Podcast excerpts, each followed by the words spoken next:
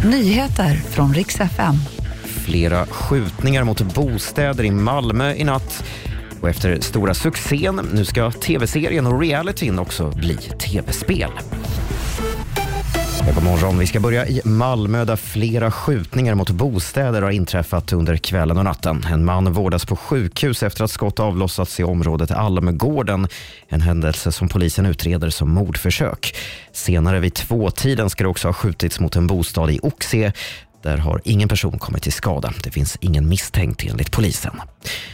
Så ska vi norrut i landet, för igår på eftermiddagen spårade tåg ur på Malmbanan mellan Kiruna och Narvik. Ingen person kom till skada, men det har blivit stora skador på själva järnvägen. Och nu har all trafik stoppats på sträckan. Prognosen är att trafiken kan börja flyta igen om ungefär 2 veckor.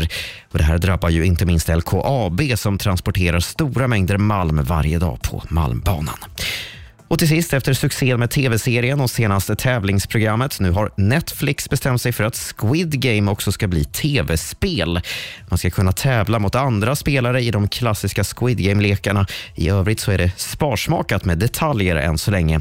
Vi vet alltså inte när vi kan förvänta oss att det här spelet ska släppas. Men vad vi vet är att en säsong 2 av både serien och realityn är på gång. Och det var de senaste nyheterna. Jag heter Robin Kalmegård.